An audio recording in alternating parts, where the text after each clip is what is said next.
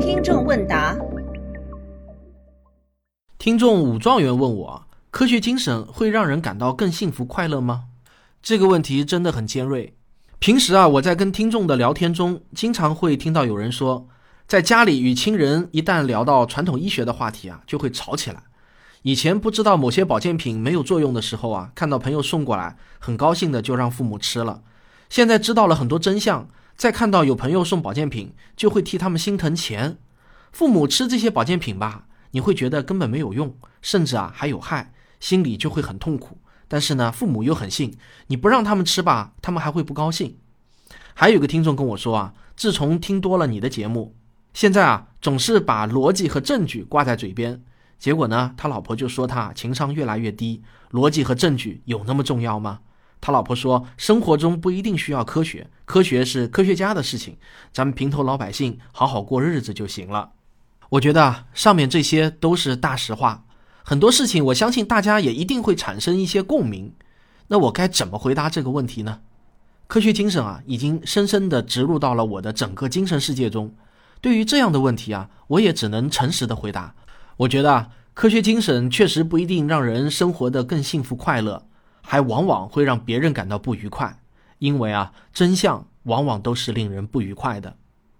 还有呢，如果我相信死后能升入天堂。我想我就不会那么惧怕死亡，但是我现在知道了，人死后啊，就像是一场无梦的长眠，那肯定会比进入天堂可怕。从这个角度来讲，有了科学精神后，我会更不快乐。我觉得科学精神说到底啊，就是对真相的追求，不仅仅是对自然规律的真相，也包括历史的真相。但是当我了解了很多历史真相后，却都是令人无比难过的。我也知道，在不久远的一个荒唐年代，有知识、有文化的人是被看不起的，是被打倒的对象。爱因斯坦被塑造成反动学术权威，批判相对论是政治正确，但相对论却是从科学上来说是正确的。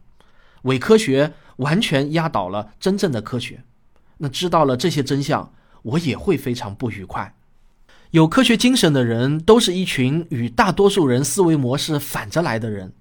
大多数人啊都是开放式思维，对于未知的事情，先接受都是存在的，然后啊再去慢慢发现哪些是真的，哪些是假的，这被叫做敬畏未知，或者啊叫做海纳百川。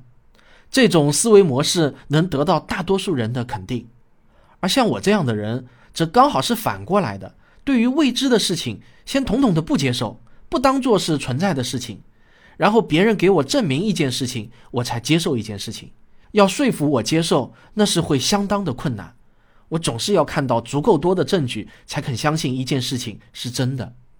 于是呢，我就总是会给人留下一个印象，那就是啊，特别的狭隘，特别的自我。就像有人留言说的：“你不能接受不同的思想，这本身就不科学。”所以啊，像我这样不包容的人，当然会令很多人不愉快。因为我总是在追问别人，你说的这些有没有证据？那么既然自己常常不快乐，又总是让别人不愉快，那我为什么还要追求科学精神、传播科学精神呢？这个问题啊，真的是相当的尖锐。我扪心自问啊，现在的我与十年前的我相比，到底是更快乐呢，还是更不快乐？经过一番认真的思考，我可以坚定地说，我更愿意成为现在的自己。不愿意回到十年前的思维模式了。我也问过很多听众，你们是否后悔自己从我的节目中获得了科学精神？他们也跟我一样，觉得哪怕有再多的不愉快，自己也肯定回不去了。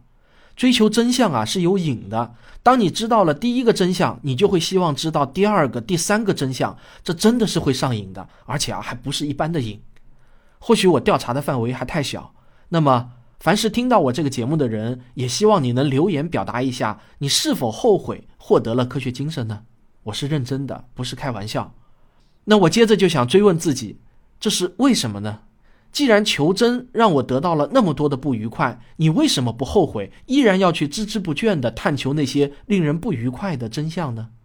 我左思右想啊，我发现我很难把这个道理给讲清楚，但是我又坚定的不后悔。我只能打几个比方来表达我此时的内心感受。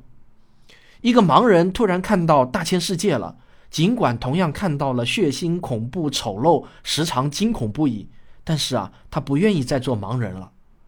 一个人生下来就在一间密闭的屋子里面，四面都是屏幕，每天都是蓝天白云，面朝大海，春暖花开。